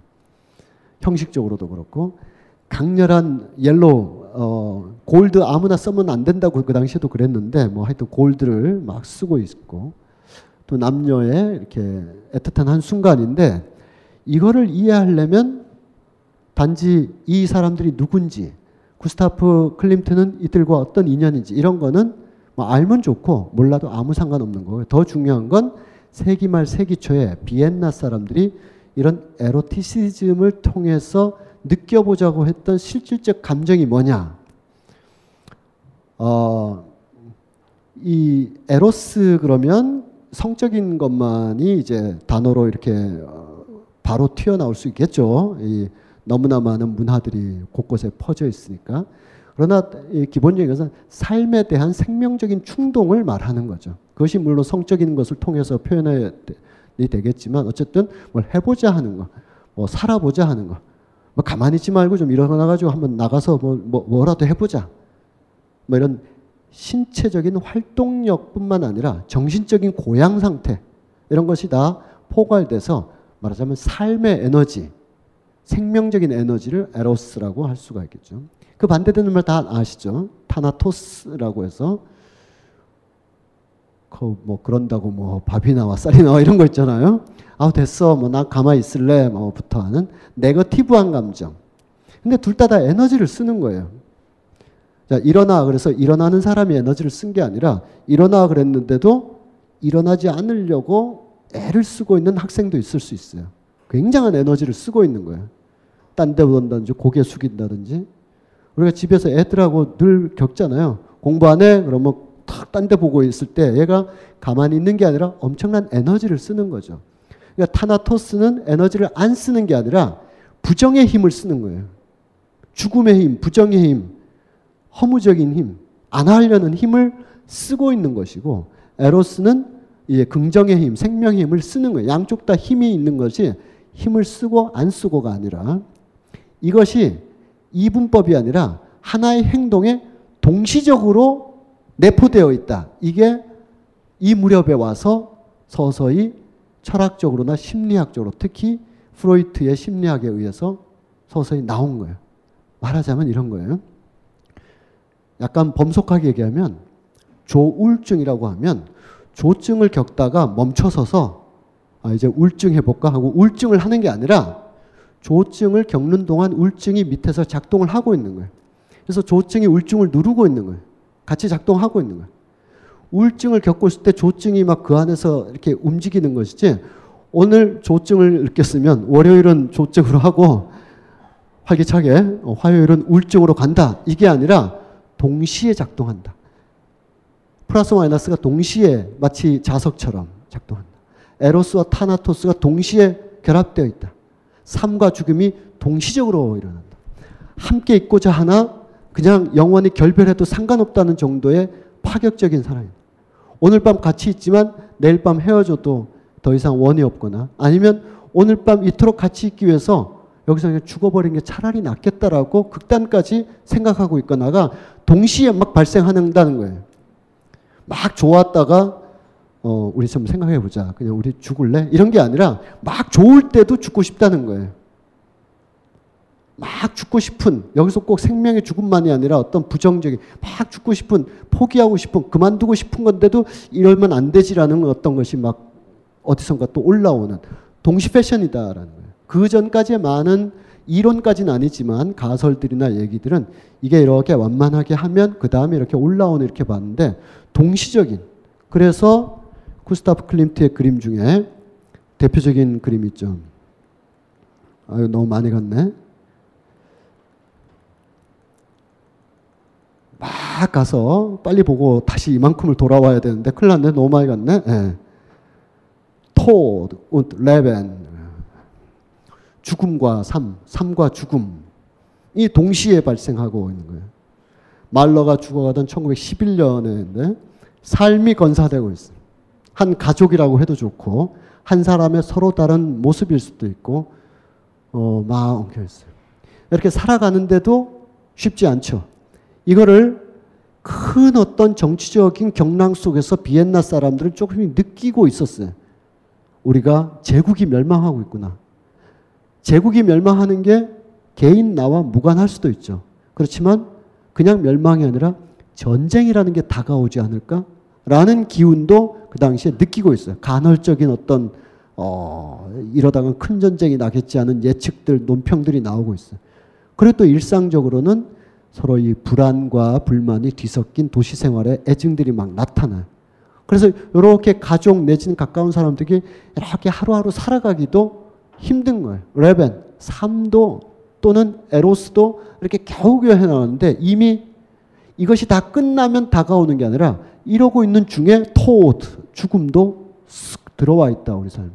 삶과 죽임이 막 뒤엉켜 있고 내가 지금 굉장히 하이한 상태에서 삶의 극단을 누리는 것 같지만 내가 딛고 있는 이 빙판의 얇은 얼음처럼 팍 깨져서 어느 순간에 전쟁이나 질병이나 재난에 의하여 내가 그냥 어, 낭떠러지로 어, 직화할 수도 있다라는 감정들이 비엔나를 막, 막 이렇게 채우고 있었기 때문에 그 무렵에 비엔나 사람들이 가장 좋아했던 것은 바로 카페에 가서 커피 마시면서 그런 이야기를 하는 것이 최고의 문화였어요. 카페, 유미주의, 치유, 유미, 허무주의. 허무주의를 그냥 받아들이면 죽어야 되는데 이 사람의 감정을 쓰다듬고 위로한다는 점에서 허무주의가 일정하게 일정하게 긍정적인 기능을 하게 되는데 그런 치유 허무주의와 유미주의가 카페에서 이 카페에서는 하얀슬릭이나 호프만 스탈, T.A. 호프만 스탈, 휴고 볼프 이런 사람들이 막 뒤엉켜서 세기말 풍조를 했다. 바로 그 카페가 오늘날에도 이렇게 있는데 어, 비엔나 비엔나에 가서 비엔나 커피 찾으면 뭐 그런 거는 이제 우리 대학교 1학년 때 다 뗐죠. 그거는 그렇고 비엔나에 왜 카페가 그렇게 많은가? 사실은 이 책, 께서 인용하고 있는 제가 잠깐 인용하고 있는 치유 허무주의보다 더 중요한 사실적 근거는 뭐냐 하면 빈 세기말 그리고 비트겐슈타인이라는 책이 있어요. 그 책에 보면 비엔나의 도시 환경, 우리는 지금 도시를 탐색하고 있는 거예요. 도시가 그 당시에 다른 제국의 수도들에 비하여 그러니까 큰 나라들의 도시들에 비하여 매우 낙후했었다고 합니다. 그리고 런던처럼 강을 끼고 쭉 뻗어나가거나 파리처럼 이렇게 쫙쫙 나가는 것이 아니라 산지 사이에 이렇게 좀 산, 사, 완벽한 산악 도시는 아니지만 좀 벗어날라 그러면 빠져나갈라 그러면 일정에 가서 산을 넘어가야 되는 이런 약간 어, 그런 도시에 속해 있고 도시 사람들은 밀려드는데 도시 공간이 확장은 안 되고 재개발이 안 되는 그런 조건이 낙후된 상태로 있었어요. 사람들이 다닥다닥 붙어 있는 연립 펜션에 301호에 왔다 치면 볕도 잘 안 들고 수도도 나빠가지고 안 올라오고 그래요. 그래서 얼마 정도만 내면 우리 돈으로 한 5천 원 정도 내면 적어도 몇 시간 동안 신문도 읽고 어, 우리 돈으로 한 5천 원 정도 내면 가서 신문도 읽고 커피도 마시고 어, 물 좀 리필해 주세요 해가지고 하루 종일 앉아 있을 수 있는 곳이 이제 있는 거죠. 어, 제가 요즘 그렇게 하고 있는데 제 학교가 굉장히 멀어요. 일산에서 굉장히 멀어서 방학 때는 어, 자주 못 가는데 그러니까 집에서 음, 있기 그러잖아요. 찾아보니까 무슨 카페 같은 데가 있더라고요. 근데 막 커피 내리는 소리, 주문한 소리, 뭐 시끄럽고 그런데 더 찾아보니까 스터디 카페라는 게 있더라고요. 스터디 카페는 시설은 우리 자주 가는 뭐 엔젤리너스나 스타벅스처럼 해놨대. 분위기는 도서관처럼 해놔가지고 어 요금도 뭐 싸고 그렇게 그리고 하루 종일 이용할 수 있고 어 일주일에 두 번씩 갑니다. 근데 그건 딴 얘기고 갑자기 뭐 시끄러운 소리가 들려서 우리 비엔나가 뭐 카페 문화 뭐 오래된 수백 년 동안 뭐 카페가 형성돼서 그게 아니라 이 칙칙하고 어두운 곳에 있는 사람들이 좀 몇 시간이나마 물 좀 마시고 거기에 개인이 구독할 수 없으니까 신문도 막 있잖아요. 우리 그 커피숍에 가면 있잖아요. 막 그런 거 이렇게 꺼내서 읽고 볼 수 있고 거기서 세상 듣- 소식도 듣고 할 수 있는 그런 곳이라서 이제 카페 문화가 발전했었죠. 그리고 어, 어, 내일이면 끝날이 하는 이런 무도회적인 문화도 있어요. 근데 이걸 가만히 보면 현재의 삶, 현재 제국의 붕괴, 전쟁 날지 모르는 두려움 이것을 초월해서 우리가 그래도 한때 제국이었지. 야, 네덜란드까지 우리 왕이 말이야 그냥 우리 시골에 여기서부터 저기까지 다 우리 땅이야 이런 것처럼 비엔나 왕은 이렇게 이렇게 가리키면 다 자기 땅이었거든요. 그런데 잃어버린 과거, 잃어버린 제국의 향수, 그 제국이 자기한테 특별히 해준 것도 없지만 비엔나 도시 사람들은 환상의 유토피아에 막 젖어들기 좋고 그러다 보니까 그것이 다- 다시 복귀되지 않으리라는 것. 우리는 점점 축소되고 전쟁의 한복판으로 뛰어들 수밖에 없다는 것. 거기서 오게 되는 죽음과의 결합. 죽음을 숭배하면서 과거에 대한 향수에 취하고 싶어 하는 마음들, 막 이게 미만해 있는 거예요. 이런, 이 비엔나의 작품은 아니지만 이- 이것이 넓게 보면 다 그런 향수인데 특히 비엔나에서 그리 멀지 않은 뮌헨이라는 곳에 어, Jugendstil, 젊, Jugend는 젊다라는 거네. 젊은, 젊은이들의 어떤 새로운 세대라고 하겠죠. 어, 연령이 젊다는 뜻이 아니라 새로운 정신이나 미학을 가진 Jugendstil, 스타일이 이제 등장하죠. 그것을 주도했던 프란츠 폰 슈투크라는 사람의 에, 그림을 보면 아, 세기 말 세기 초에 비엔나, 민헨 이런 지역의 이런 도시들의 예술가들의 자의식이 아니라 그 도시가 품고 있었던 시대적인 공기가 무엇인지 알 수가 있습니다. 강렬한 표현들, 기존의 성서 속에 있었던 여성 캐릭터에 대한 전복적인 해석. 오히려 이런 어, 시너레이디, 죄 많은 여인들의 죄 씻음의 행위가 오히려 강건하고 아름답고 혹은 적어도 남성 주류의 비엔나나 민회를 칼로 베는 듯한 어, 내가 잘못한 게 뭐 있어? 어? 사과 줬더니 네 먹었는데 내가 어, 그 저 창세 때부터 지금까지 악녀로 지탄받고 있는데 내가 정말 잘못했나? 라고 하는 이것이 무슨 여성주의적인 혹은 여성에 대한 제 평가나 제 모습이 아니라 다 남자애들이 그린 거죠. 예, 남자들이 새로운 여성상을 만드는 거죠. 파무 파탈이나 악녀에 대한 제 해석을 하면서 여기 이렇게 보시면 뱀이라는 거를 이렇게 알 수가 있는데 그러니까 이런 것은 기존에 나오지 않았던 도상이 왜 이렇게 나오냐 하면 이것이 아담, 이브 이런 얘기를 그리고 있는 게 아니라 지금 자기들이 발딛고 있는 비엔나나 민헨의 어떤 붕괴 조짐에 관한 대타적인 타자적인 시선으로 그걸 막 이렇게 강하게 느끼고 표현하는 어, 거라고 할 수가 있겠습니다.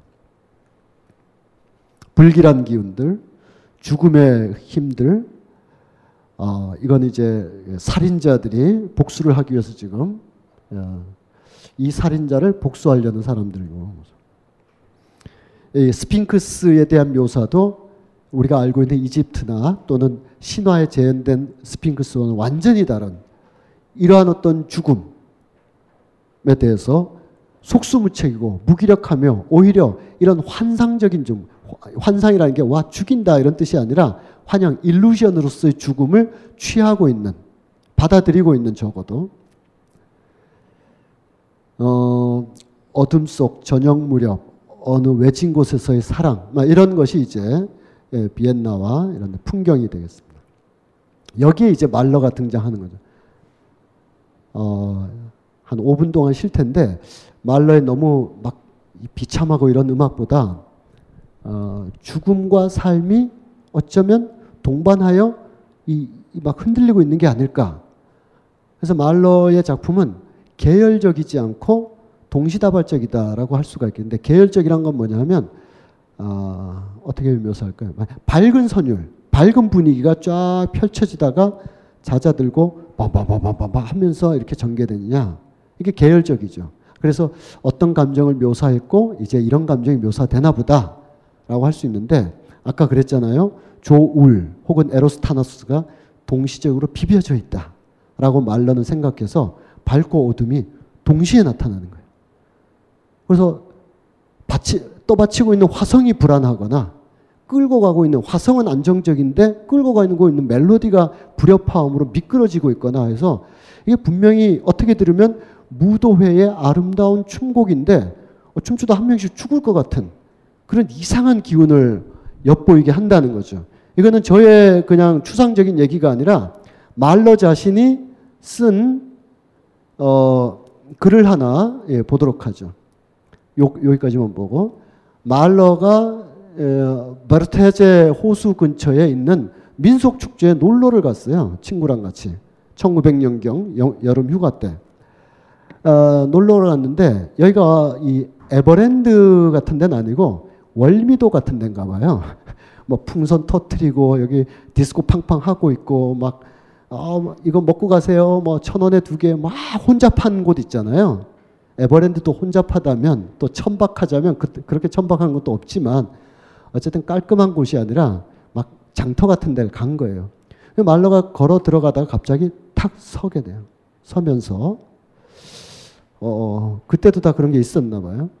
총으로 쏘면 물건을 경품으로 주는 사격, 인형극, 군악대, 막 소리들이 사방에서 들려와요. 여러분들 가장 시끄러운 동네 축제를 갔다고 생각하시면 돼요. 월미도 가셨다고 생각. 말로가 딱 서 있다가 자네 아까 계속 나한테 자네가 추구하는 화성학의 세계가 어떤가 계속 질문해 왔지. 들어보라고. 내가 내가 추구하는 건 이런 세계다 이거. 이런 동시다발적으로 세상의 모든 소리가 한순간에 한 음표를 향해서 집중되는 그것이 우리가 지금 직면하고 있는 비엔나 혹은 유럽의 삶이거든 이라고 설명해 주는 겁니다. 네, 그러다 보니까 이런 식의 네, 작품을 하게 돼요. 그런 걸 잘 보여주는 작품 하나를 오늘 시간 많이 가서 바르셀로나 못 갈 것 같은데 한 5분만 어, 들어보도록 하겠습니다. 어, 쿠스타프 말로의 교향곡 어, 2번 중에서 음, 2번 3악장을 한번 어, 들어볼 텐데요. 음. 비크린 2, 3 샴푸. 이걸 쓰면 머리카락에 힘이 생깁니다. 말도 안 되는.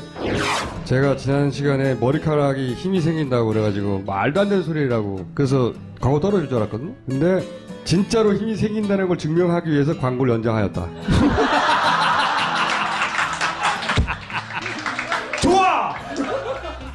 그럼에도 많은 분들이 구매해 주셨습니다. 그리고 구매 후기를 통해 인정해 주셨습니다. 딴지마켓 재구매율 53%에 빛나는 빅그린 투쓰리 샴푸 23일 후 변화가 없으면 100% 환불해드리겠습니다. 지금 바로 딴지마켓에서 확인하세요. 벙커원, 벙커원, 벙커원 라디오.